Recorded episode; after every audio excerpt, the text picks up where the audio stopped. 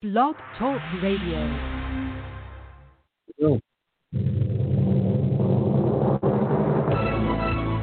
This is All About Wine, the talk show dedicated to the wine industry since 2009. Featuring winemaker, cellar master, vineyardist, and tasting expert, Ron. basically what we're trying to do on this program is just trying to educate people and trying to make wine less confusing and more friendly. From coast to coast and around the world. You know, we really have had some some neat people on the program. I, I just I love that. Post your questions and comments during the live show on our Facebook page at www.facebook.com forward slash all about wine BTR. Again, that's www.facebook.com forward slash all about wine BTR. And now, All About Wine is on. Here's Ron.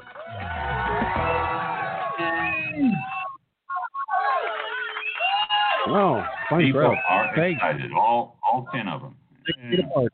Six feet apart, folks. Six feet apart. Maintain your spacing, whatever they call it. Social uh, social distractions, whatever. Six feet, people. Six feet. Thank you. Thank you back in the back. I appreciate that. Thank you. Yeah. What do you do? Ten rows back. See, the problem is, is they're six feet apart from each other now. That's that's in 360 degrees. So there's people now, uh, like in other yards and other property, because they're so far apart Wow. from each other. There's, Yeah, and you know that's true. I mean, six feet apart in all directions. It's not like 10 people 10 people here but they're Yeah. 60 feet stretching out 60 yeah, feet sixty square feet. I mean, that's you know we're using up a lot of space here just for the ten people. So yeah, but you know we did clear it with the neighbors, so you know it's not going to be a problem. Right. They said it was all right. They understand the situation, and Yep. And the show welcome to the go on. show that's right and it is going on uh what are we at we uh 702 p.m um we are The last Thursday of guest? March. Even. oh is it April Fool's coming up next Thursday. Or Oh. April 2nd. Wait a minute, what is my date? Let me look at my calendar.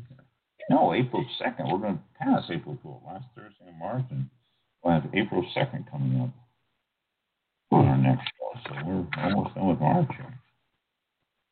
wow Wow. So, start, all right so start looking forward to April. Baseball season officially started today, by the way, for all of you sports fans out there going through withdrawal. Um, baseball season started, the, the, the actual season started. And uh, so we, uh, if you're a sports fan, I think they're showing important games all around the markets, all around the country, so you can tune into that. We have a guest tonight, uh, Jim Laughren, I think it is, or Laughren. Uh, I'm, I have to check with him be sure how it's pronounced. He Is he on, in our, he might be on- they might be. I don't uh, recognize the number. Let me pull them in and see what uh, if we got them here. It's the right area code. So uh, let me let me try this. Well, we're gonna bring him on air anyway. So so as soon as you hear Yeah. unmuted, you're on, and we'll see how this goes. Hopefully it's him. I don't recognize the number. That's right. say unmuted. Hello, Jim. Hello. Hello. How you Hello. doing? Do Oh, there you are. a time of a crisis. It just you still can get your money. You know what I'm saying? Oh, and I'm not going to echo Boy Greco and say greed is good during this time, right? It is a way that you handle yourself in a way that you do business in your pricing. Now, if you're going to do it by supply and demand and up your Yeah. prices because the demand is true I don't think this is him. I don't think that I was just needed him. I didn't understand that at all. I just let me see. Let, let me We need to go. We need to go to the green room. yeah, quick. Let me let me go back here and see nine five four area code What? Oh. Nine nine five four area code. that's what you had? Okay, I was looking at the other other digit there. All right, I got that off. Let me. uh Yeah, that is Yeah. off. Hold on, just a second. The, um, The other one that's on the screen there, I don't know if that's him or not. Uh, all right, hold Well- on just a second. I'll be. I'm gonna make a call real quick. Uh, dun, dun, dun. Call him. Well, let me let me check and see if y'all going to hear something work. here too. I'm going to click on this other one. We got another call coming in here. All And right. let's see if that's Otherwise, him. Jim, is that you? It is indeed. All right. What? Yeah. Well, he's here. 207 area code, which was fooled us, you know. Uh, but well, The great Okay. state of Maine. Uh, well, welcome, All right, so welcome to All About Wine. Well, thank you. It's great to be with you. Been looking for. Well, we just had a little glitch. We had a phone call come in. We had no idea what it was. We didn't know if it was you or not. We didn't recognize the area code, so we brought him on the air, and they were talking about investments and stuff like this. And Mike and I just sort of, huh, scratched our heads and thought, well, that's not Jim. so Normally, I'm glad this normally is. we have. Normally no, we I, have I shouldn't. I shouldn't be allowed to give advice on investments. Uh, Yeah. I know. Maybe we should have just listened to that instead of you tonight. It might have been worthwhile. I don't know. So, so well, welcome to the first question. Is it Loughran or Laffran? It's actually Lochran, like a CK. It's uh, it's an Irish. It's a bastardized version of McLaughlin. Ah. Uh, I've been pronouncing it wrong no matter how I try to pronounce it. So, Laughren. okay. All right. Well, well, welcome to the show. Um, uh, Mike's standing by. He's constantly streaming and, and texting and doing all sorts of stuff, and I'm sure he'll have questions and all that throughout the show. But uh, we're happy to have you on. I've been reading your bios and all that, and you've written a couple of books, and you've uh, spoken to groups and groups of people, and you have uh, gotten yourself some traveling around the world and all sorts of stuff here. Uh, that looks like it's. Uh, I'm envious of the possibilities, but uh, great for you. So uh, I'll let you tell us a little bit about yourself to start here. All right. Well, uh, first of all, let me say it's great to be with you folks. Uh, I I love uh, chatting about wine with anyone else who appreciates it. And uh, as far as my situation, I uh, many years ago became uh, a wine collector. Uh, and of course, I was collecting stuff that probably ran, you know, four to five dollars a bottle, and collecting it for 20 minutes or so until I could get home. Good stuff. Uh, gradually, however, I was one of those kids, even when I was young, even when I was in college, you know, everyone else was out drinking beer and and loving their beer and there was just something about wine that attracted me. I there was I, I don't know, I was just drawn to that that set of flavors if you will. And uh so I have enjoyed wine for much of my life. Uh was a a, a, a real rookie amateur collector. Uh, at one time, I was doing business consulting, and I was hired by a guy to run his import operation in Miami. So I became an importer and distributor, and that was back around 2001, I guess. Uh, loved it. Uh, flew to Europe and visited a lot of wineries and, and bought lots of wine. Really built up a pretty exciting portfolio. And then gradually got more into the consulting end of things. I liked the restaurant business, so I did a lot of wine lists and staff trainings, etc.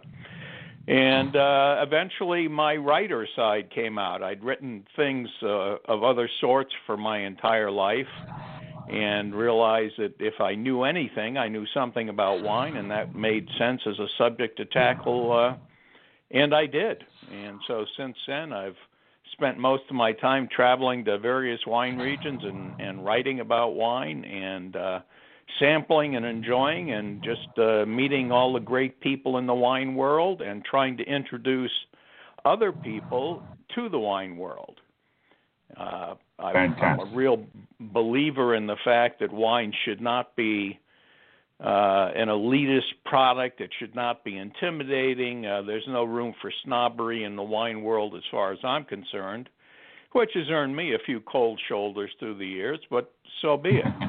Uh, you know, it, it's uh, it's fermented grape juice, kids. You know, let's not get excited. Uh, it has a wonderful history, and uh, it's a wonderful thing to enjoy. But it is what it is. And, and you uh, you mentioned that basically the theme of this show, all about wine, over ten plus years, well, eleven plus years we've been doing it now, is we're trying to make wine less intimidating and more friendly. And that's just basically what you're saying too. You want to keep it in that range where it is not something that you put up on a pedestal and you're afraid of. It's something that you want to embrace, and you don't need to exactly. use all these fancy words to talk about it. You can use anything you can think of. And you know, the, the the bottom line is that I think wine's greatest calling, and probably has been since we, as humans, discovered wine, uh, is its ability to give pleasure. Mm-hmm. And that's really what it's about. So if it puts a smile on your face or a little warmth in your heart or uh, relaxes you a little bit after a tough day, that's what it's all about. And anything beyond that, take it or leave it. It doesn't matter. Wine has played so many roles in society through the millennia that uh, it, it's silly to look at it as any one thing. Well, it's just, and long speaking of millennia, the the presence of wine and how it came about throughout Europe uh, from the Roman Empire is just it was a tie for everything there. It, kept every time anyone was assigned an assignment away from Rome, they always first thing they did was plant their grapevines and to make their wine. Right. And sure. So it was it was this constant underlying theme of everywhere, and so and they always had the opportunity to come in, have a glass of wine. The well, Italians was, are famous for doing it now. Oh, sure. Yes, they certainly are. Uh, yeah, I mean, wine was part of Roman culture, and one things that one thing the Romans did was they took their culture with them wherever they went, whether it was uh, in architecture or construction or uh, lifestyle. So you could not be a good Roman citizen if you didn't have wine at your side on your table. And so grapes were most definitely uh, uh, an important uh, aspect of of the Roman invasion of uh, all parts of the world. And at one time, wine was also one of their major currencies. Uh, you used to be yeah. able to, you know, buy and sell workers and slaves in the Roman Empire with uh, you know an amphora of wine. So it has a it has a long history. Uh, Rome was actually the first culture, or the first culture we know about, that considered wine a right for everyone. Huh, so in in fact, even slaves in Rome were given wine. Oh. Now it it wasn't the good stuff that that the Senate was drinking, but it was wine. It was considered just a right of life. Uh, so very interesting. Uh, uh, in that uh, they had a, a completely, uh, not completely, but a somewhat egalitarian uh, uh, outlook as far as wine is concerned. And when we speak of Roman wine too, I, want to let people who are listening not get confused with picking up a bottle of your favorite wine on the grocery shelf. This wine was, they did add herbs and spices to some of them, and some of them were treated differently than what you're used to. So, uh, and it was used very, for healing and all sorts of stuff. Yeah. Yeah, yeah. Well, you know, we have to realize that that uh, that for most of history, uh, we did not have wonderful uh, airtight closures and uh, we didn't have refrigeration, so wine, as we all know, is a product that will spoil fairly quickly when exposed to oxygen. And much of the uh, uh, additives that the Romans and, and many other cultures, in fact, put into wine were put in for the express purpose of preserving it longer uh, or masking those uh, kind of nasty maderized uh, tastes of wine that's yeah. starting to go bad. So the Romans were crazy. I mean, they would put seawater in wine. That was fairly um, common. Yeah. And they would also put lead in wine because they thought that added a nice little sweet taste to it. Yeah. You know, just and ask I, just ask my buddy Nero while he's fiddling as the city burns yes, down. Yes, I just recently read something about that. That's saying that Nero probably died from lead poisoning from the wine, and that's right. what yes. drove him to be crazy. Uh, so, uh huh. You know, I, I, we th- we thought he was crazy all these years, and he just liked wine. He just liked wine. That's all. Just he liked all that lead in the wine. You know, and and what was it? Uh, three four years ago, when the big uproar about arsenic in wine and everything. You know, and they're saying right. there's this trace amounts of arsenic. In I mean, you know, come on, give us a break. They put lead in it. That's all. Right. Yes. Really? Yeah. It. Uh, well, you remember the scandal a number of years back. Uh, maybe we don't want to bring up wine scandals on the show, but nonetheless, that's the reality of it, and we're not into the snobbery. So, uh, you remember when the Austrians were putting uh, antifreeze in wine? Yes. Oh, Uh, yes. that was. I mean, that just about destroyed their wine industry. It did Yeah, destroy it their took 'em- wine industry. It did. and took them many cost- years to recover from that. Yeah. It really did, and now they have uh, one of the strictest set of laws and, and regulations. And uh, Austria makes some fabulous wines, both Oh. reds and whites. But uh, they went through a rough patch for uh, funky additives, let's say. yeah, yeah, I remember that. I'm going, oh my gosh, you know. And I mean, it was like nobody would even go anywhere near Austrian wine. So Yeah, yeah. Good or bad, Well, you- that was it. You lose the public trust, and uh, it takes a while to get it back. It does. It does. So you, uh, I, I noticed on your your website, and uh, well, well, actually, we can let people know, you know, what I'm talking about. If anyone wants to follow in, you can go to Jim Lo- Laughren, and that's L A U G H R E N dot com, and he's got all sorts of information on there. His homepage and about his books. He's got a media uh, kid on there tells a little bit about him in the gallery. But I want to refer to the gallery. You've been uh, Spain. You speak Spanish? Uh, I- I do when I have to. I and Ah. I do when I've been practicing. Uh, so I, you know, give me a week and I can get my Spanish brushed up to the point where I can succeed either in Miami or Madrid. So, Uh, uh, yeah, I do have uh, some background in Spanish. So, yeah, I'm fairly comfortable there, whether Spain or Chile or Argentina, whatever.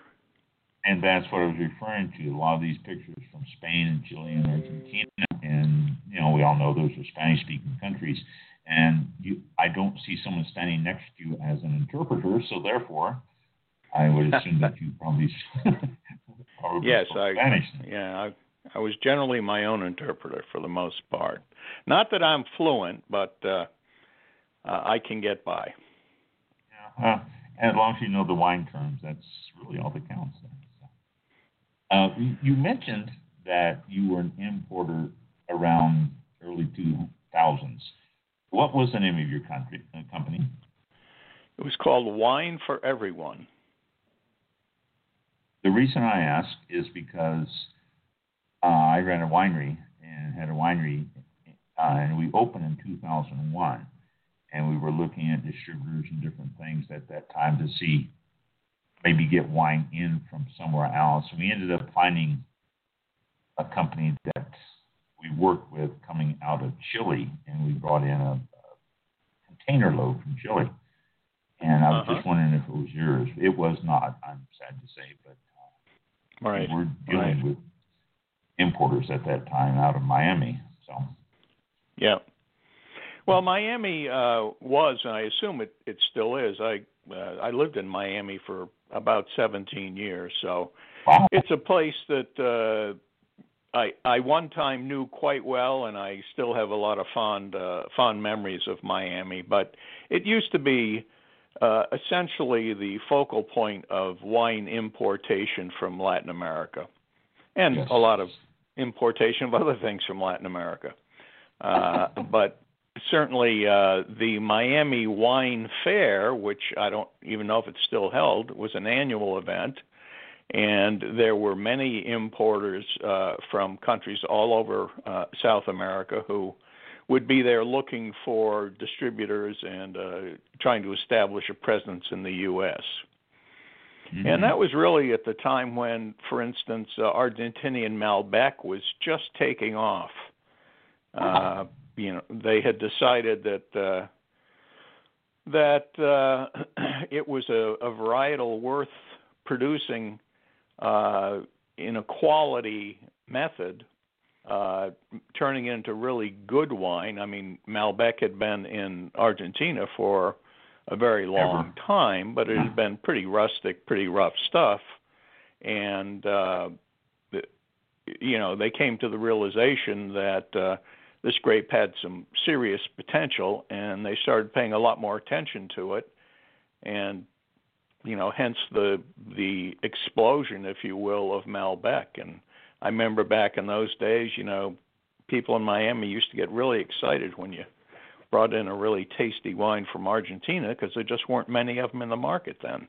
Yeah, that's true. Around, around early 2000s, there, there wasn't. And everybody, whenever I speak to people of Malbec, I, I always say, what, what do you look for? Where do you get your? And most people refer to Oregon or even Washington, and I go, you really are missing the boat by not getting Argentina Malbec. That is the, in my opinion, the pinnacle of Malbecs in the world right now. Argentina is doing such a wonderful job on their Malbec, and I never yeah, realized I it was that recent. Uh, yeah. Yes. Yeah. Catena really was the one who did this. Uh, Catena was was encouraged by friends and family to come to the U.S. and he went to uh, California. He actually visited with Mondavi and and uh, was very impressed with uh, with that whole approach to winemaking. And he was kind of a scientific uh, minded guy anyway. So he went back and started putting a lot of these uh, what were for him at that time more advanced vineyard techniques and and uh, uh, both uh, viticultural and vinicultural techniques to work, and really uh, stimulated the the whole thing. And then, of course, they discovered as well that they had some fabulous terroir, or for those of us who just like to talk, they had some great dirt to grow these grapes in, uh, great climate, and uh, particularly in the Uco Valley and uh, just south of Mendoza, which incidentally is a fabulous place. If you ever have a chance to go to Mendoza, take it. Uh, yeah. Wonderful place. But yes, so that that kind of kicked off the whole uh, the whole Malbec thing, and uh, it's amazing when you stop and think about it that that that is only a 20 year run, and yet we now think like, oh, Malbec, that's been around, you know, forever, and yeah, you know, Argentina it, really hasn't. You know, yeah, other I never realized. Originally think, in know, France, you know. Yeah, but they never. The French never really embraced it like Argentina has. It's. Mm-hmm. Uh, you know, I mean, I just I enjoy a good Malbec myself, and if I'm looking for one, I always gravitate toward the Argentinian section of the of whatever store I'm in, and because that's right, the right. the Malbec. I mean. What's you, very interesting is that Malbec, as we know, was originally a, uh, a French grape, and uh, is a predominant grape in the region of Cahors, and is also one of the permitted grapes in the Bordeaux blend. Uh, but for years, the grapes in Cahors were kind of Mm, again, I'll use the term rustic. They were very tannic and uh, little to no fruit, and uh, so what's what's happened now is that uh, winemakers from the southwest of France who have been growing Malbec, or they call it Cot, C-O-T. Often they have uh, a number of other terms for it who have been growing it for generations, I mean, literally hundreds and hundreds of years, uh, many of them are now going to Argentina, learning how the Argentines are making Malbec, and taking some of this new world uh, knowledge, if you will, back home to France. So it's very interesting now. Next time you're in the mood for a Malbec, pick up a nice Malbec that you like from Argentina, but at the same time, see if you can find a, a French number and uh, do a little side by side comparison. Yeah, and if if they're starting to copy the Argentinian style, then the comparison probably should be pretty close. So. Well, I, I mean, you've got a very different a, very different geography and geology and climate and so forth. But what they are doing is they're trying to make it a little more fruit forward and uh, mm-hmm. dial back on the tannins a little bit. Uh, so move it a little more, I guess you would say, toward the international style, which is not mm-hmm. something I'm always in agreement with. But I think uh, you know they weren't they weren't uh, establishing much of a presence uh, before. So if they can improve the wines a little bit and and maintain the viability of uh, wine growing and wine making in that region of uh, of Cahors, then you know more power to them. The climate Cahors, what is that? What uh, it?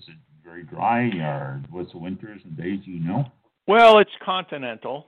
Uh, you know, it's uh, it's in southwest France, so you're you're south of Bordeaux and you're a little north of Spain, so you're kind of on the in the real lower foothills of the Pyrenees. Uh, so it's uh, you know not too far from the ocean, maybe a 150 miles from the ocean or so. So you get some uh, influence. Tends to be dry. You do get you do get some influence, yeah, yeah.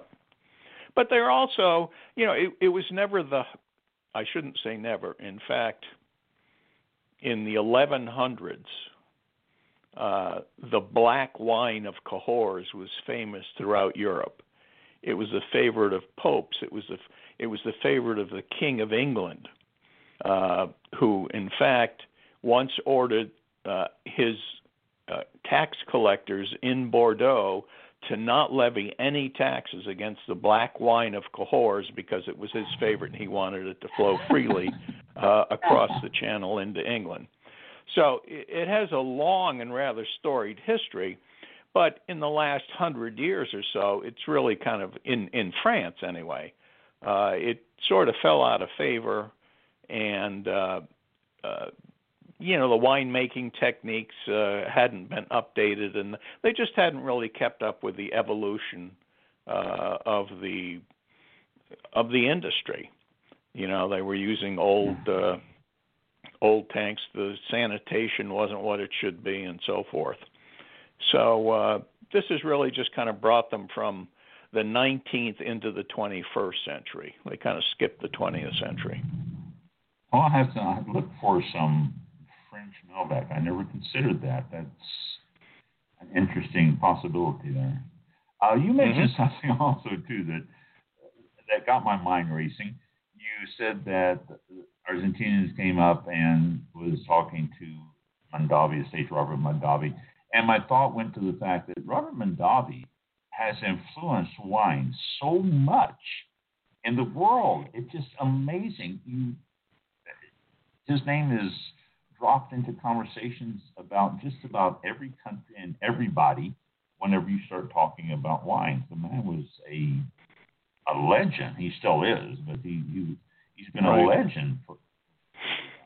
Yeah, he had a pretty big influence, pretty seminal figure in uh, in the wine world, and and I would I would say that he was really an international figure.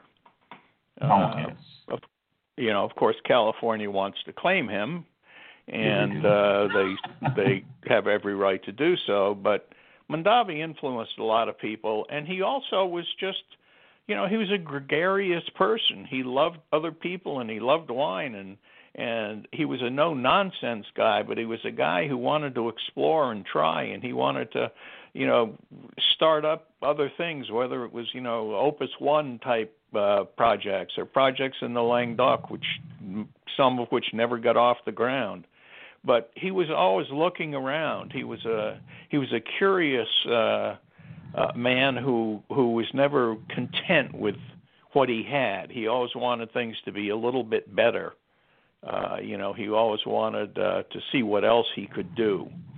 So he was a pretty dynamic human being in that regard, and uh, had a big influence. Yeah, as you say, around the world, he had a very big influence. I had an opportunity to meet him uh, in California many years ago when I was living in California. I was into wine, visiting wineries and stuff like that. This was before Napa mm-hmm. Valley exploded into what it is now. And right. the wineries up and down the uh, Napa Valley were smaller and more intimate, and people were there. And I was at the winery one day, and he was there, and he was out talking to people and all that. I had an opportunity to talk with him for about 45 minutes, and we just talked about wine and where it was going, what was happening with it, and all that. And he he was very very humble, as I remember, but very knowledgeable. I mean, just you couldn't help but pick up the fact that he loved wine and he loved yeah. everything about it, and he loved talking about it, and it was just uh, a passion on his part. And it's one thing I do remember about Robert Mondavi. He was just passionate about wine. So mm-hmm. a memory I'll never forget, being able to talk with him for a while there. And then many, many years ago. This was back in 70s. Mm-hmm. Yes, as a matter it was. It was in the mid late 70s. Well, those are wow. those are wonderful memories. I mean, those are the kind of things that that uh, give texture and substance to your your whole life in wine. And uh, I would yeah. encourage, you know, whatever younger people may be listening to this, uh, to realize that, you know, just keep yourself open to these possibilities, and all kinds of interesting things will happen. And at the time they happen, you may not even realize how interesting they are. But you know, 10, 10 or 20 years later, you'll look back and say, "My God, I had a chance to talk for 45 minutes uninterrupted with Robert Mondavi." I mean, that's pretty special. And, that's and pretty that's, special and at stuff. the time, I didn't realize, but it did hit me years later. Whenever you yeah. started to see Robert Mondavi's name everywhere in, in line, and you're going, "Oh wow, I mm-hmm. actually got to talk with him." Oh, yeah, it, yeah. you're right It's something yes. it just uh, and had to embrace. Uh, you, you, have written a couple of books. Uh, the, the, first one is uh, 50, and my screen is not coming up here, and I don't want to say it wrong. Uh, That's all right. The, the, the first one was actually a beer drinker's guide to knowing and oh, enjoying fine wine. Okay. What what brought about the title what brought about the first book? I had been going through a run of four or five years where I was teaching many classes, uh, formally teaching classes, informally teaching classes, uh, leading wine groups, uh, teaching restaurant staff uh, about wine and about selling wine and serving wine. And there was a constant refrain from some group of people at the end of each class or each course who would come up to me and say, You know, I love wine, but my other half, whoever that may have been, my husband, my father, my boyfriend, my girlfriend, my sister, whatever it was, is very into beer, and I just can't get him or her uh, excited about wine. And it's very frustrating because I'd like to go out and, you know, go to a place and really enjoy wine with them, but they're just intimidated by it or don't know anything about it and don't seem to be interested in learning. So can you help me out? So I I, I got this concept of what I call cross drinking couples Mm. You know, uh, she loves wine and he loves beer. And not to put a sexist twist on it, because those are the actual numbers that uh, yeah. women uh, drink and enjoy wine by uh, a ratio about two to one over men uh, who prefer beer by about two to one over women. uh, and so I said, wait a minute, I'm gonna I'm gonna write a book just for the cross drinking couples. I'm gonna uh, sit down with a beer drinker like it's a, a guy that I went to school with, a good friend, a longtime buddy, with my arm around his shoulder, and just kind of lay out uh, our perspective of what wine really is and why he shouldn't be intimidated and how he can enjoy it and you know the the high points of uh the wine regions around the world and also talk a lot about beer. Uh, so this was a time when the craft beer movement was a little bit younger. Uh, the book was released uh, late in 2012, and uh, so there's quite a lot of beer information in there as well. Uh, so I wanted it to work both ways, you know, introduce uh, some wine folks to uh, a little bit of beer uh, knowledge and lore, and uh, certainly introduce uh, the the beer lovers to the big, wonderful world of wine that many of them had been missing out on.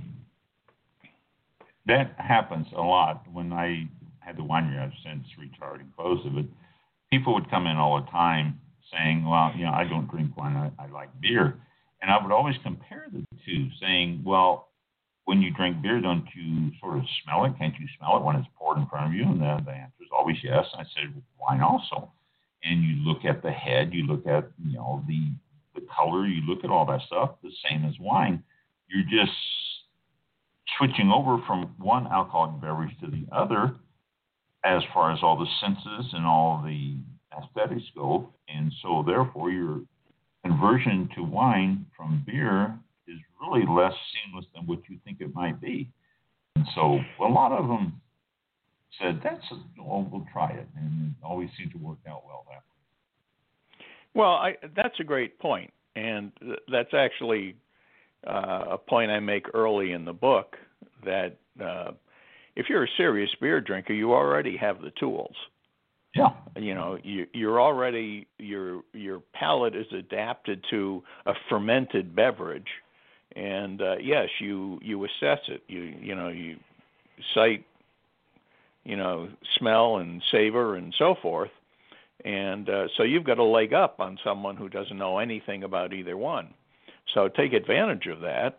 Um, I think the biggest mistake that people make in trying to introduce a beer loving friend to wine is that they tend to offer the wine that they like mm-hmm. or that they think they think the other person should like uh, instead of really looking at what the person is drinking. So, you know, in other words, let's say that you are as many people are these days, you're someone who loves a you know a, a, an imperial IPA. All right, well that's a big gustatory experience. Yes. I mean, you know, you take a big slug of that, man, and I mean, you know, you've got some you've got something going on in your mouth. Uh, you, you know, with straight. all those Yeah, I mean that is some hoppy stuff and Yeah. uh you know, now, if you give someone like that a glass of Pinot Grigio, what's the response going to be? What is this? Uh, Water? Water, You know, I mean, really. And, and yet, that's what happens so often. You know, on the other hand, let's say that uh, you've got someone who drinks uh, a light American lager. You know, Yeah. no names need be mentioned. No names. Um, yeah, Right, and and then you you try to turn them on to wine by giving them a big glass of Amarone or something. Uh, you know, again, you're kind of you're you're shooting in the wrong direction. So it's really a matter, I think, if your if your your friend, your significant other, whoever it is, uh, drinks beer, chances are they they favor a certain type of beer.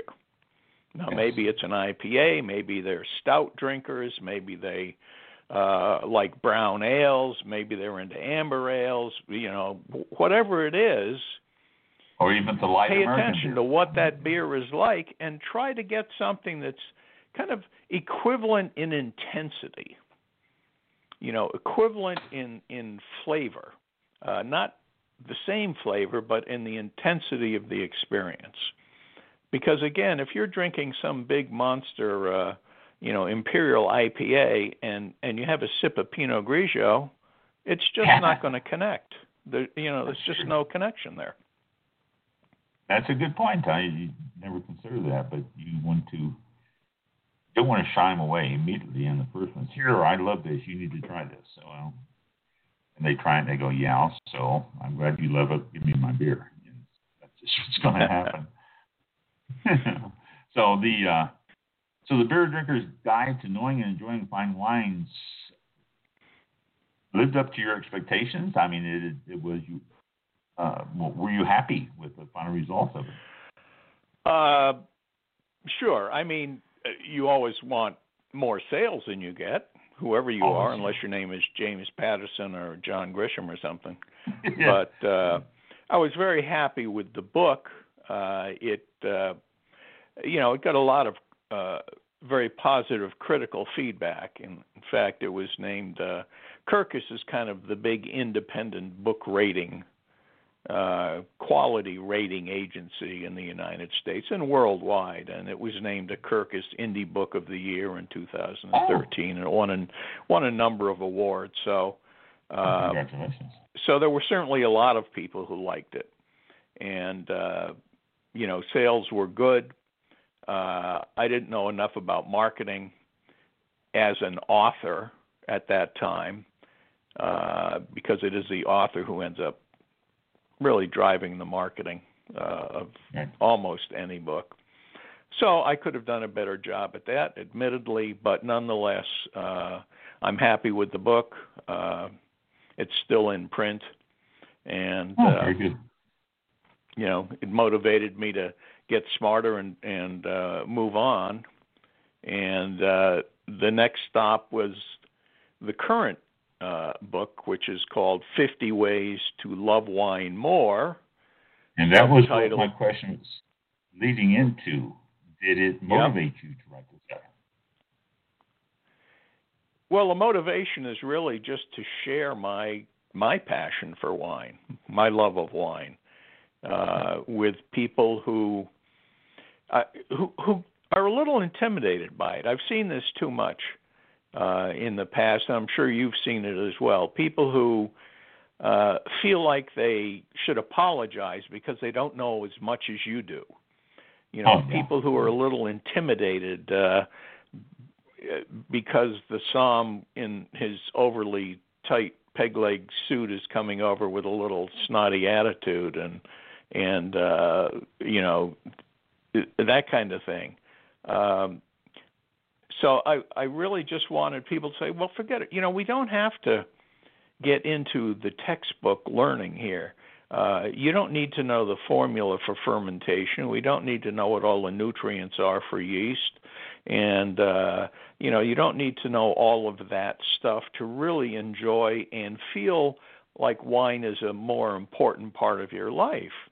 But there are a lot of things you can do that just involve being a participant in the world of wine that will really do things like we were just talking about a minute ago creating those wonderful memories of of you know talking with Robert Mondavi. I mean, there's a lot of ways to make those kind of experiences come true for you.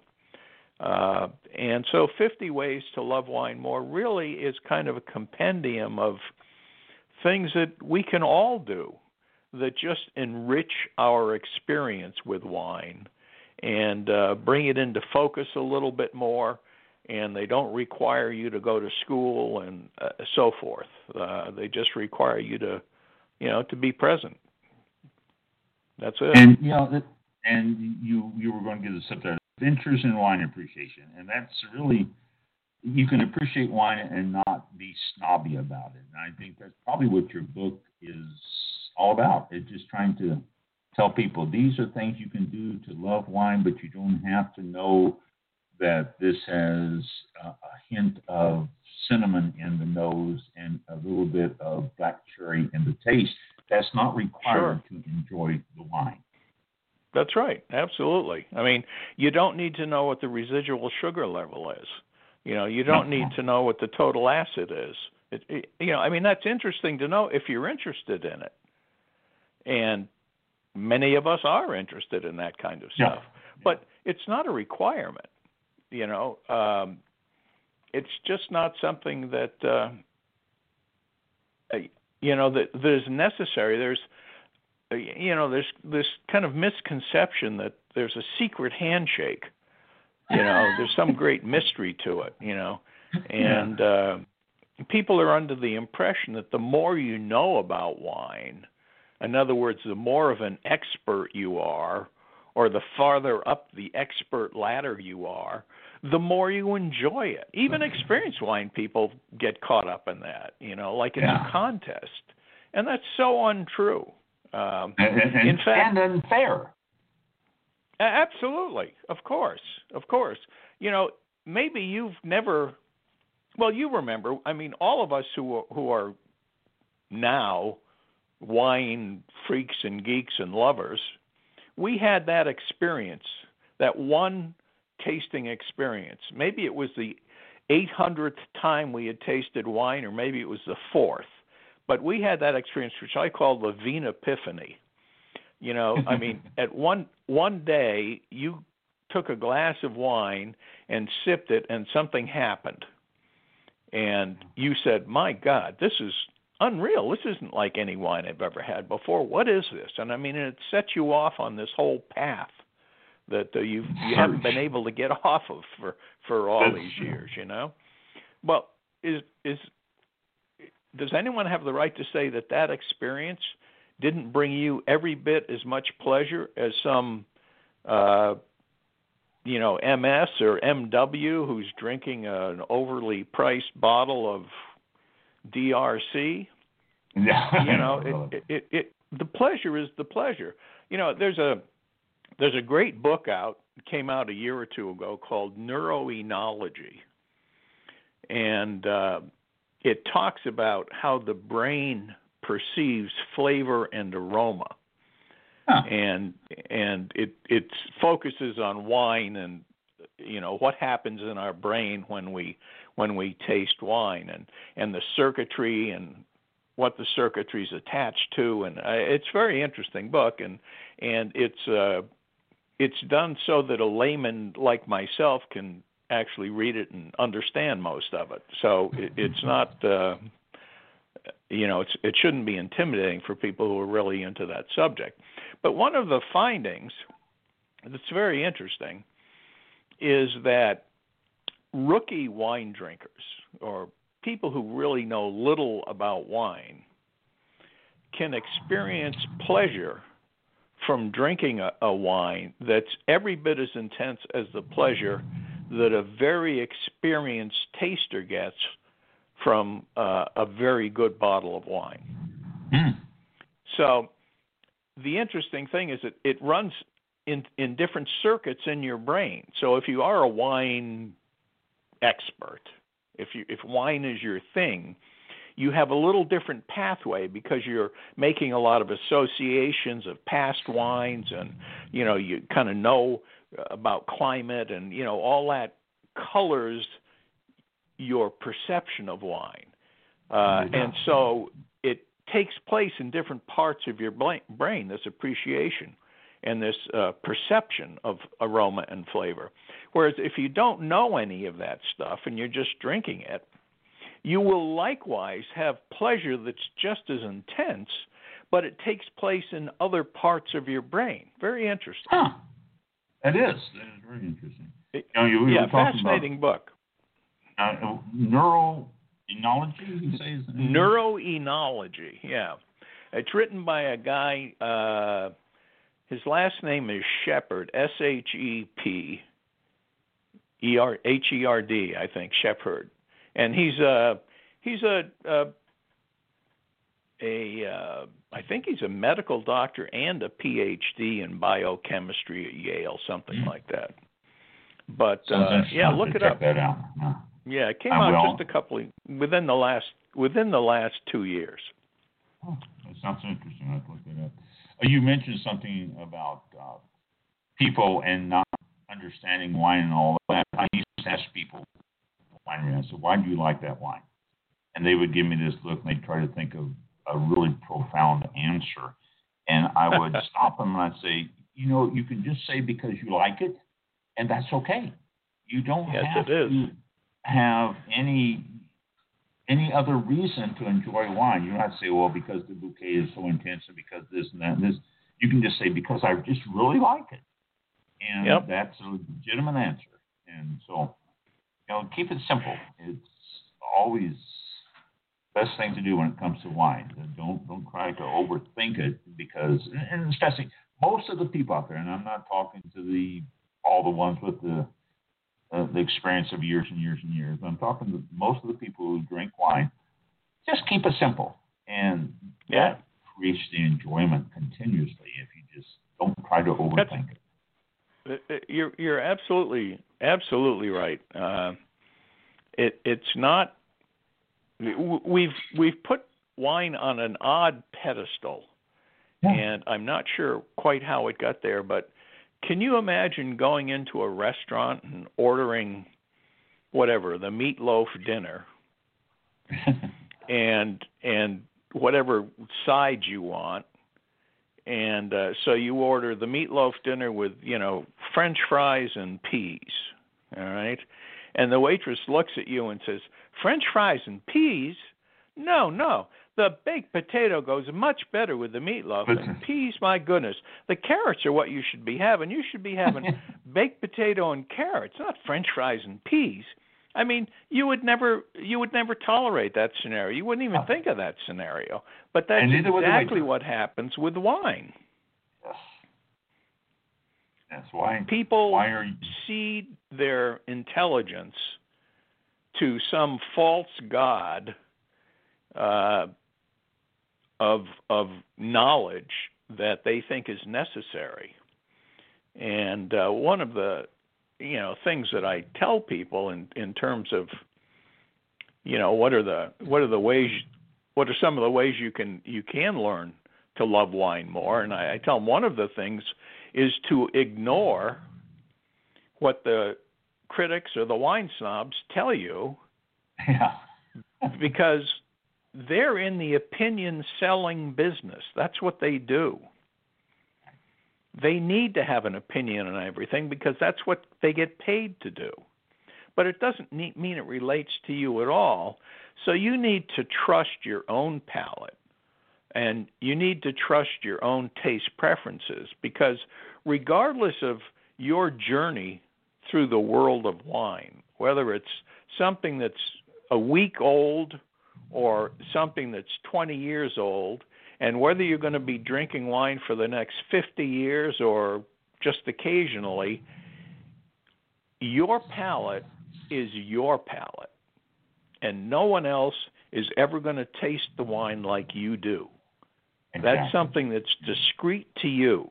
So if you like something with a little more sugar in it, then have something with a little more sugar in it. If you like something that's super tannic, that isn't ready to drink yet, then drink something that's super tannic that isn't ready to drink yet. It's not because about the, pleasing other people, it's about pleasing yourself. And the, the isn't ready is is just a, a, guide for those who don't like it and they want it different. So you're okay. You're okay drinking like that. Absolutely. So true on that.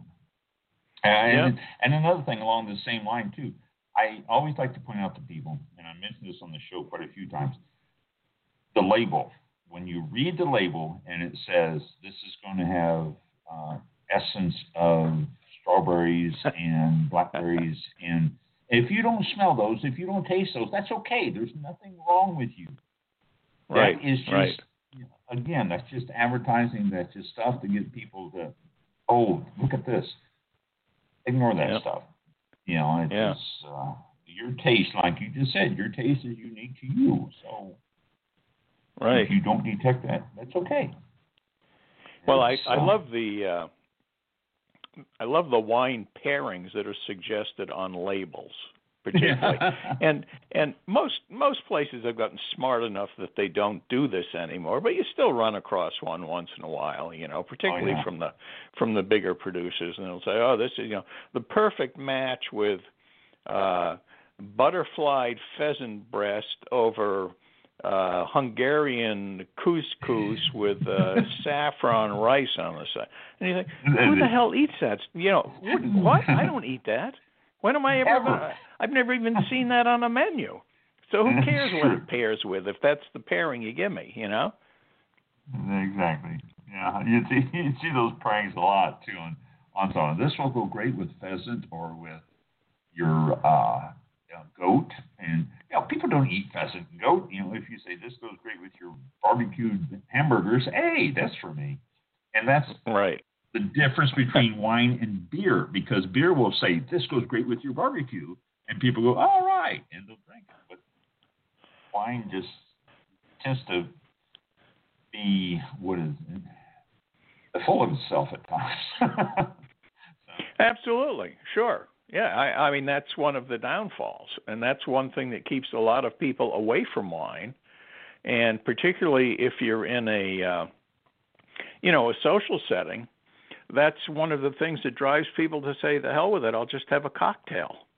Mm-hmm. You know, yeah. they really would like to have a glass of wine, but they feel uncomfortable, and they're not beer drinkers, so they say, "All right, well, mix me a cocktail, whatever." Um, Yeah. So people just It's need just- to uh, just relax. Just uh, again, it's just fermented grape juice. And that's it. That's the bottom line with it. There, it is just fermented grape juice. And Yeah. some of it's better than others, but you know, there's grape juice that's better than others out there too. You can buy a store brand, you can buy Welch's, and you can tell the difference sometimes. So, Yeah, yeah. oh, And as you as you do learn more, that's great. Uh, if you care to learn more, there's there's thousands of sources of information and help. There are, uh, you know, there are certainly books. We've been talking about wine books, uh, but there are tasting groups and clubs and uh, you know a thousand different ways to learn about wine. Should you decide you want to, and you can do them all these days in the privacy of your own home. In fact, Yes. you have to do them all these days in the you have to. own home. right, right, right. Yeah. Yes. But you- you're absolutely right. There's there's uh, uh, great books uh, has a real nice course on wine. It's uh, a basic Mhm. course, but it's really, really a nice course on wine, and that you Yep. can do and just order and do on your own computer. And there's lots of other uh, sources to uh, expand your knowledge. And so, and you, you know, and if you don't want to do that, if you just want to enjoy drinking wine, I don't want to know all that stuff. Wonderful, do it. Drink the wine and The only thing I it. encourage people to do is explore a little bit. You know, Yeah, I think that people are often afraid of making the wrong choice. oh yes. And so what happens is they make no choice. And that means that they buy the one thing they're comfortable with. So Oh, the- maybe the someone wine. absolutely. Yes. Yeah, I call it the So- default wine. People are so good at picking up their default wine and not trying something else. Yeah. Yep. Yep. So whatever the default wine is, and for everyone it's different. It could be a Pinot Noir for someone. It could be a Chardonnay for someone. It could be a jug of who knows what for someone else. It, you know. Mm. But the point is, as much as you are comfortable with that, there is very likely something that is going to be as pleasing, perhaps even more pleasing to you if you like that flavor profile, just because Mhm. there are so many thousands of wines in the world.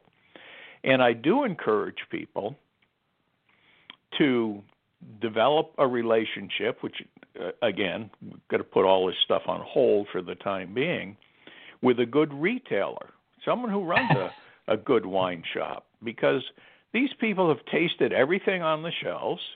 And if you go in and you say, look, I normally like this California Pinot Noir for $15 a bottle, but I'd like to try something different.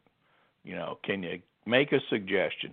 Any really good wine retailer is going to come up with three or four pretty interesting uh, alternatives, and just try one. Try two. I mean, just expand a little bit. There are so many, so many thousands of wonderful wines in the world that if you do enjoy wine, not know anything about it, but if you just enjoy it, you're kind of cutting yourself out by only having one or two of the many thousands that are actually out there. And I understand that it can be a little intimidating to pick it on your own if you don't really know much about it, but that's why you want to use a good retailer. Pick his or her brains. You know, she's there because she loves wine, and uh, as I say, she's probably tasted everything in the store, uh, understands what you're looking for when you say you like a certain kind of wine and can give you some alternatives that might uh, open up new worlds of flavor for you. I people who are listening to the show hear that. I have told you that before, and that's great. Thank you, Jenna, for for confirming my mm-hmm. suggestions to everyone. Find yourself a good local wine shop or something and something could come in on the shelf and they could sit on the computer and email you and say, Hey, I just got this bottle of such and such in that you would probably really enjoy. Why don't you give it a try? And yeah. you know, your one of your best friends in the wine industry would be your local retail shop on. That's yeah, a, yeah, a great absolutely. source. Mm-hmm. Uh, yeah, it is. It's a great and a very underutilized source.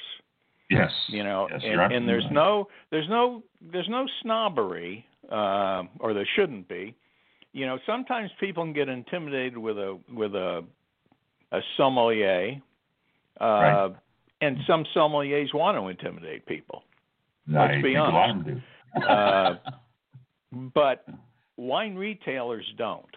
You know, what they want to do is they want to sell you a bottle today and then have you come back tomorrow and buy another bottle. They yes. want to develop a relationship with you. And they're not going to be able to develop a relationship with you if they give you bad advice. And they know that. So they if they can give you something that you really do enjoy, the chances of you coming back and becoming a regular customer are much, much higher. That's yes. their agenda. Everyone has their own agenda, and that's theirs.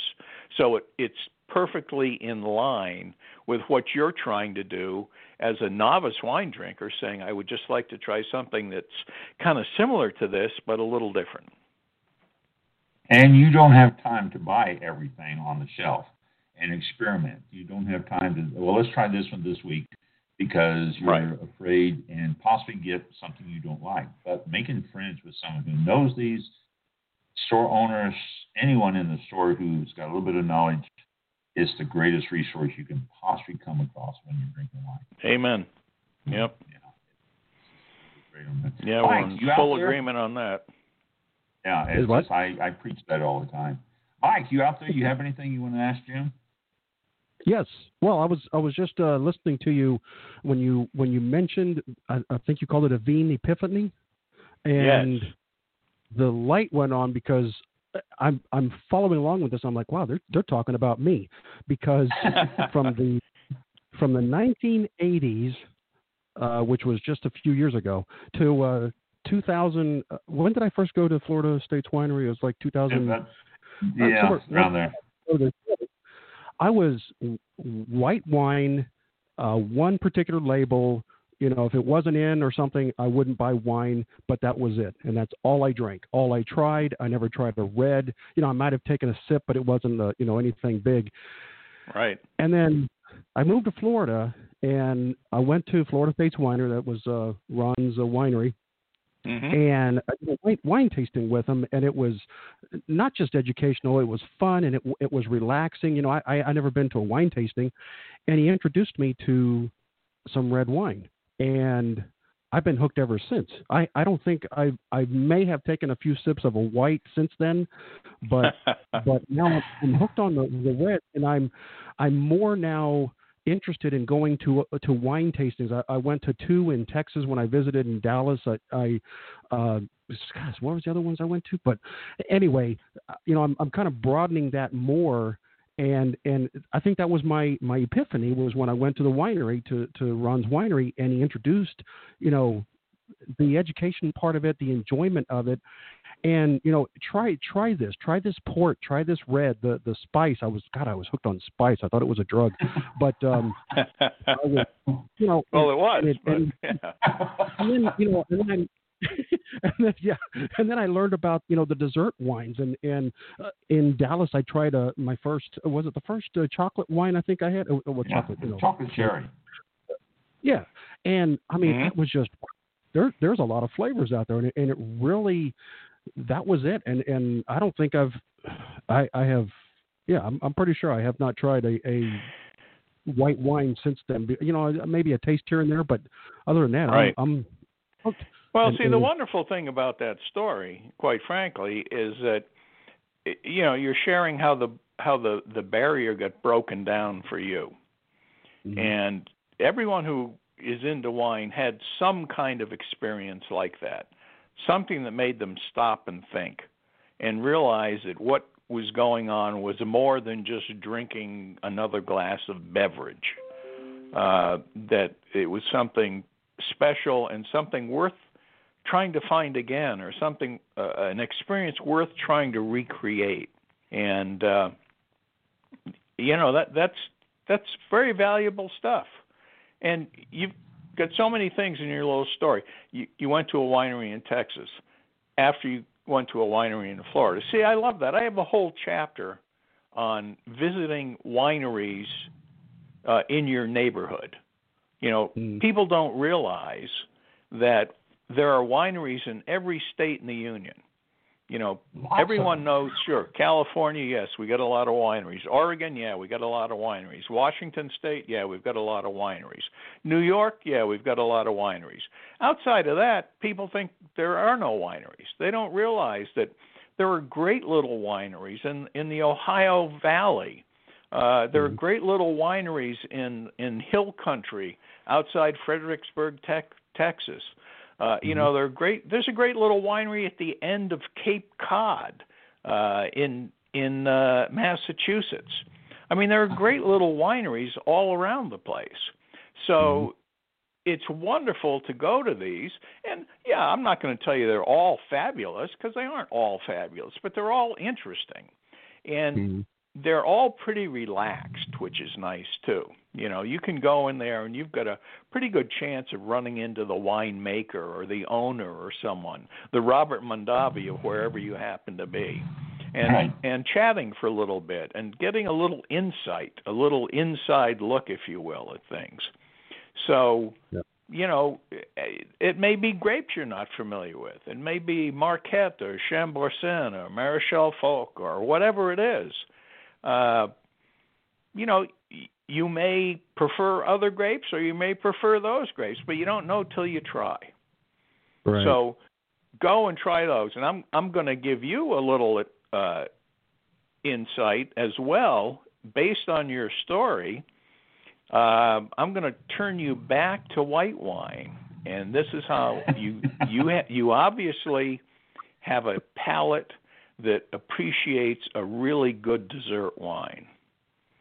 So what you should do is you should look up a Hungarian Tokaj or look up a French Sauternes. And those are both white grapes turned into dessert wines that are magnificent. And it's a Oh. dessert period. Those are just magnificent. Yes, They are dessert. Oh. Yeah. They're magnificent wines. they are. So look up Oh, well, that- again. Ron can help you, you know, point you in the right direction. But Yeah, uh, try a couple of those what can be stunningly good. Uh, Yeah. and you can is- get them in yeah, they can just be magnificent. Um, Trouble is, what? Mike So will if you- start getting those, and he he'll just go out and start buying a bunch of it, and I'll never get him back on the show because he'll be out drinking those wines. no, but uh, that's not going to happen. But I, yeah, I, I can, I can, I can uh, get hooked on it, but uh, and and still have the reds in there. But uh, yeah, I would definitely be interested in, in uh, checking those out. Definitely, thank you. Um, the other, um, yeah. Uh, there was something else. I was. Uh, we do have a uh, question from the Facebook uh, page, so I'll pose that also. Um, okay. but oh, you were talking about the the wineries. They're you really do a do a search out there for them. They're they're in the hills. They're like you mentioned uh, in the hill country, like in Texas and different places like that. I found two or three, three at least in uh, northeast Georgia, or or was Mhm. it south? I forgot. Um, God, where was that? But just just tucked away in, in the uh, little rolling hills and everything. They're you know they're they're great people and and uh, definitely uh, put that out there. There there's they're in your area wherever you're listening to us from because they're they're and and, and support them and, and go visit and and you'll enjoy it. Um, I mean it's it's a great experience. Um, So thank yeah, thank you for that uh, suggestion. Definitely. Um, Gina from Facebook is wondering what the most exciting wine region in the world is right now. oh boy, Gina. Oh Gina. oh boy. Well, you know that would vary for. Uh, I will give you an answer, but I'll preface it by saying that would vary for everybody. It probably the most exciting wine region in the world right now is the one you're going to be visiting next. You know, that's the one that you're learning about. That maybe, you know, if you do have a trip planned, you're reading about it a little bit. You're finding out about the history of it a little bit. Uh, what the major wines are. So that's that's the excitement. Whenever I read about uh, a particular wine region or type of wine, I suddenly need I need it. I, I want that wine. You know, if I'm reading a book about, you know, uh, northern Italy, I suddenly I suddenly have this at Jones for Barolos or something, you know, I have to go find a bottle of Barolo. I'm just that way. But I would say that the most exciting wine region in the world right now is the Republic of Georgia, which is in the Caucasus Mountains and is just south of the Soviet Union. Well, there is no Soviet Union of the no Russia of Russia uh, on the Black Sea uh, and just north of Turkey and Armenia. This is actually the birthplace, if you will, of wine as human beings know it. Uh, the oldest evidence of wine in the world uh, is in Georgia, and it dates back to 8,000 years or 6,000 BC. And uh, it is a wonderful country, and the people are the finest people you will ever find anywhere. They are just fabulous people. So uh, Georgia is where where it is. It, it's uh, it's the only place in the world where they uh, lay the claim to 8,000 vintages. Wine history is uninterrupted in Georgia, and uh, they have uh, currently, they've lost a lot of them over the last uh, couple hundred years. They were they were uh, taken over by the Soviets and were forced to be a uh, Soviet socialist republic for about 170 years or so, and they've broken free of that now. Uh, but they currently have mm, 525 plus uh, indigenous varieties of grape that you've never heard of that are absolutely fantastic. Grapes like uh, Mtsvane and Tsolikouri and Tsitska and Saperavi and Castelli and uh, just wonderful stuff. And they make wine the same way that they've been making wine for thousands of years. And they don't make it in as we make wine in the West, they have big terracotta vessels that they call qvevri. And these terracotta vessels may be three or four feet high, they may be six or seven feet high, and they sink them down into the ground where they stay permanently. And at harvest time, they get the grapes, they crush them lightly, they pour the the uh, must into this qvevri, and they seal it up and they leave it alone. And in some cases, two or three months later, in some cases, two or three years later, they open the qvevri and it's done. It's absolutely fantastic. This is where uh, this was the genesis of what are now called amber wines, or the term that's sometimes used, orange wines.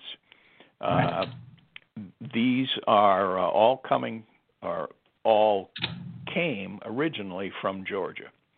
So, the short answer is the most exciting wine region in the world is the country of Georgia. And I just mentioned a couple of weeks on the show too that Georgia is starting to do a lot more with the native grapes, with the original grapes. They're putting out more and more of the original grapes and replanting yeah. more acreage of it and starting to embrace their lineage a lot yep. more. So. Yep.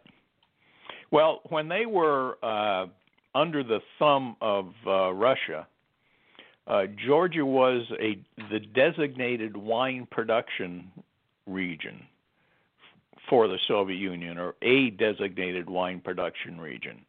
But uh, the Soviets were into efficiency, and they didn't like all these what at one time may have been as many as 1,500 different grape varieties. Uh, That didn't lead to efficiencies, and so they had huge programs of vine pulling, and uh, mm-hmm. they lost a lot. Uh, they lost a lot of of grapes forever.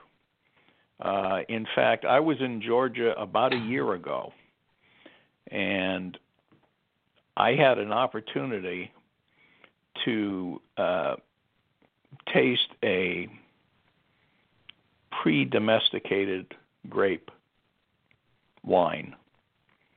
So, in other words, we know that the grapes that most wine is made of are Vitis vinifera vinifera. Right. Uh, all right, so that's the genus and, and the species. Well, and that's what we prior to being yeah.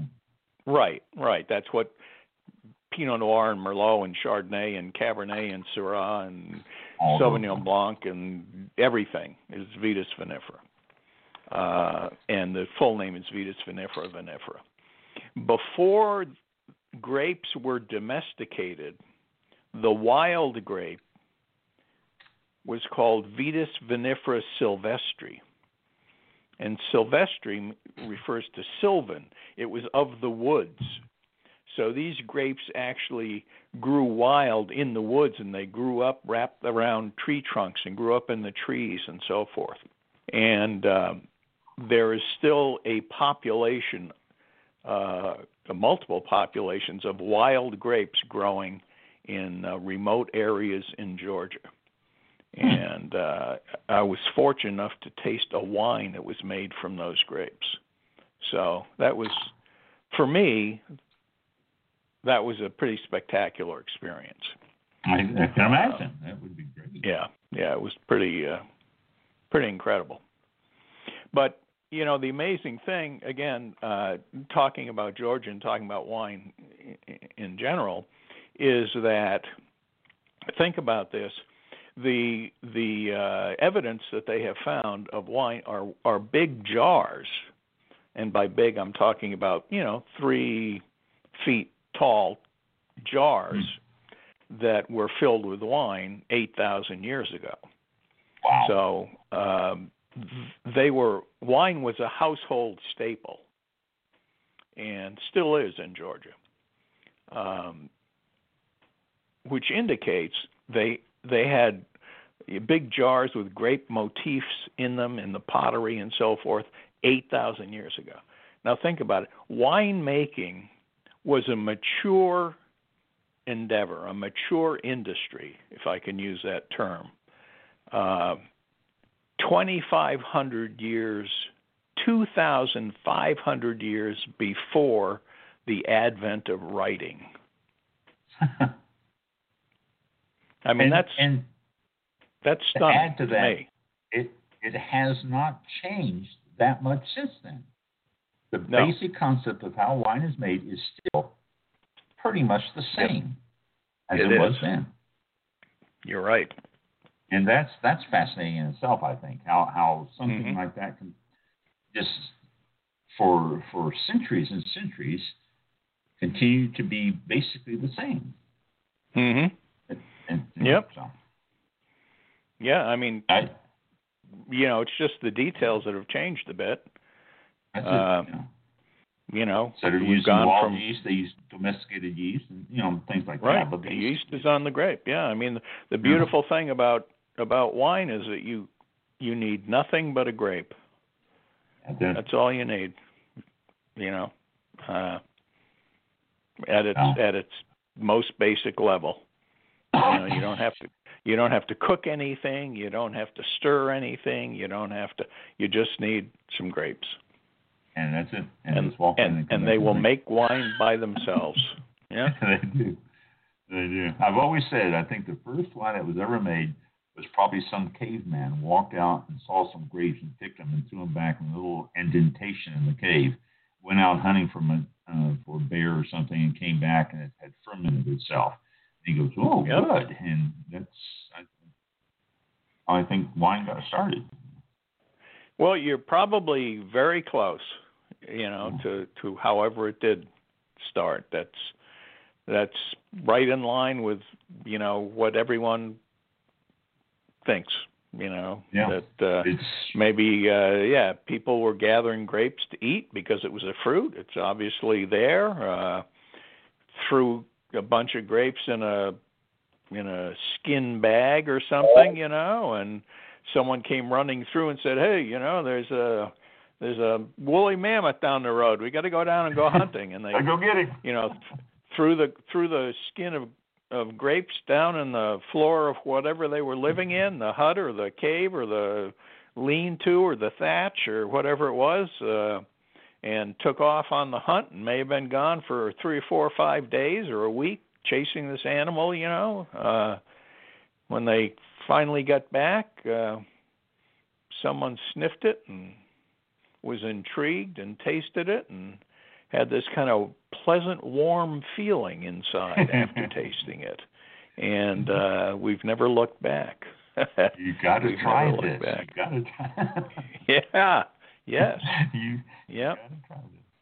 Yeah. Well, I and so you know, it, it's been you know a, a key part of our history. Uh, as human beings. You know, it's it's got uh, tremendous social and religious and artistic and cultural and trade and and medical uh, uses that that have all been key parts of humanity for as long as as we've had wine around, which yeah.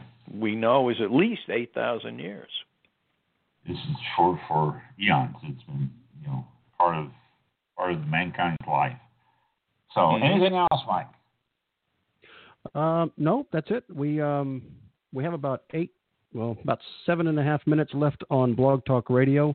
Uh, I just want to make sure.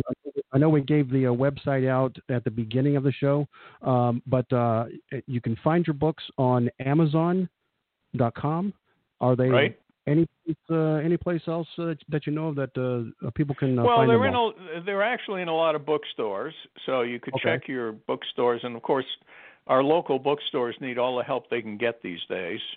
And yeah, uh, so, if you go to your local bookstore, or call them, or send them an email, however you're interfacing with them, uh, and ask them, uh, you can you can get the the name and so forth uh, from the website, which again, as you mentioned, is Jim Laughren, L-A-U-G-H-R-E-N, jimlaughren.com.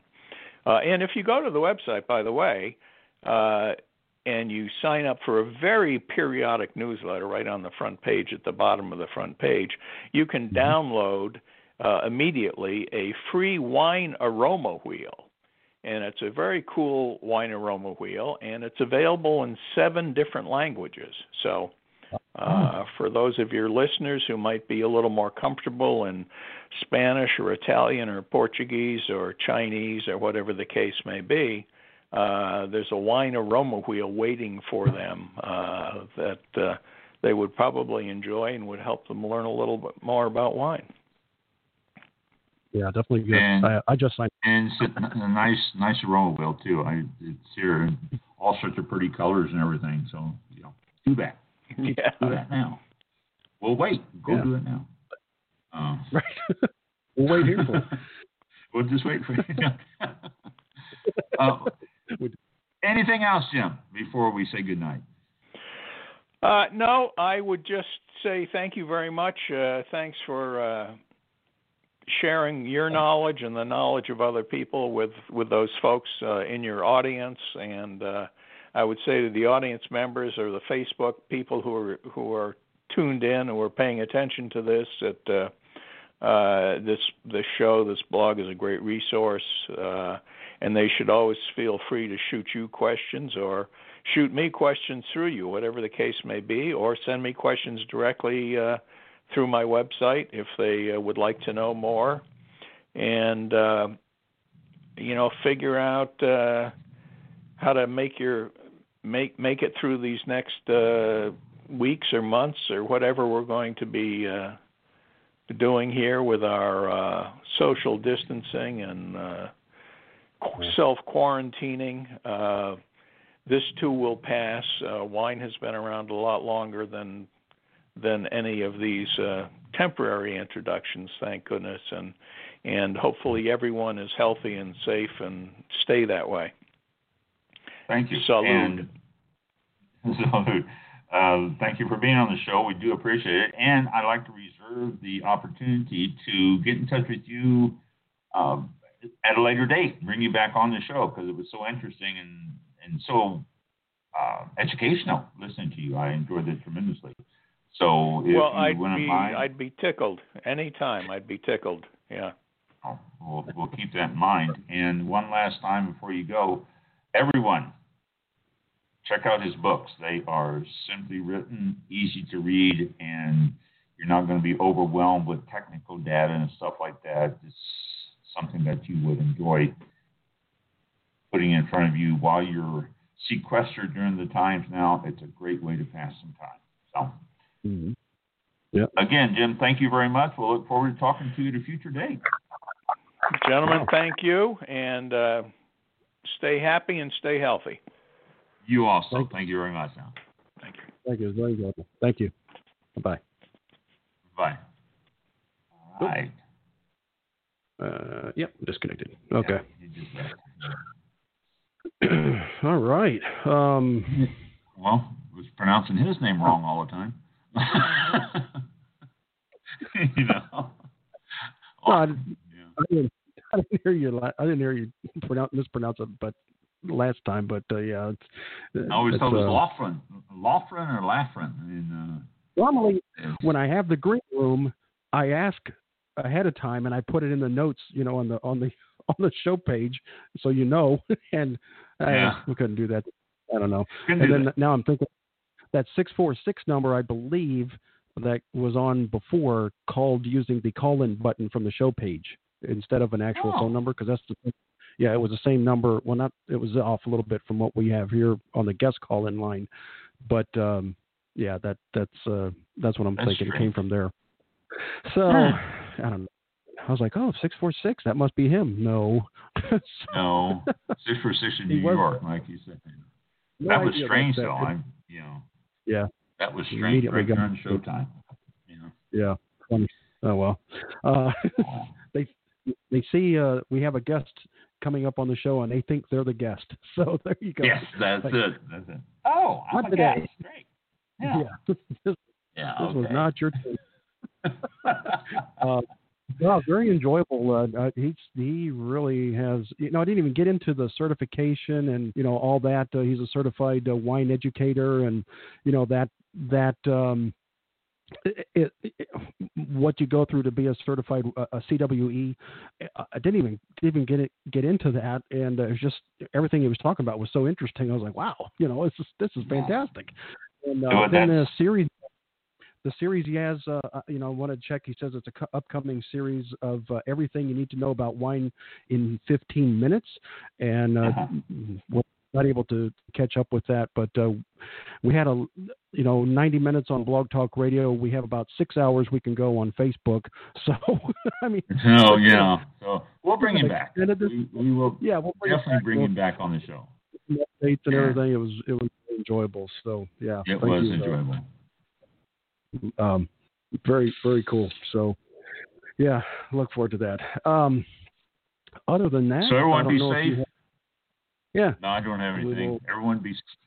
We got 60 seconds before we get cut off. oh, we'll be back So- in April the second, April the second, 7 p.m. Eastern time on Blog Talk Radio and Facebook.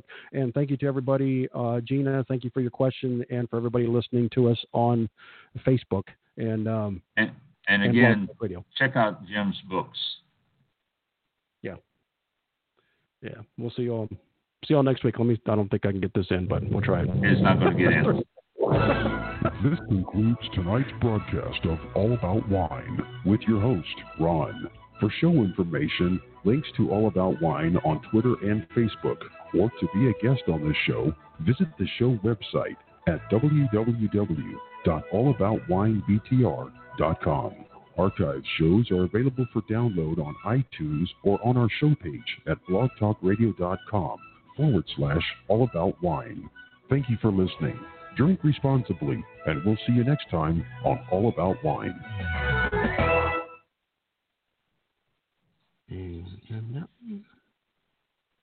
I think we got it in. I think so.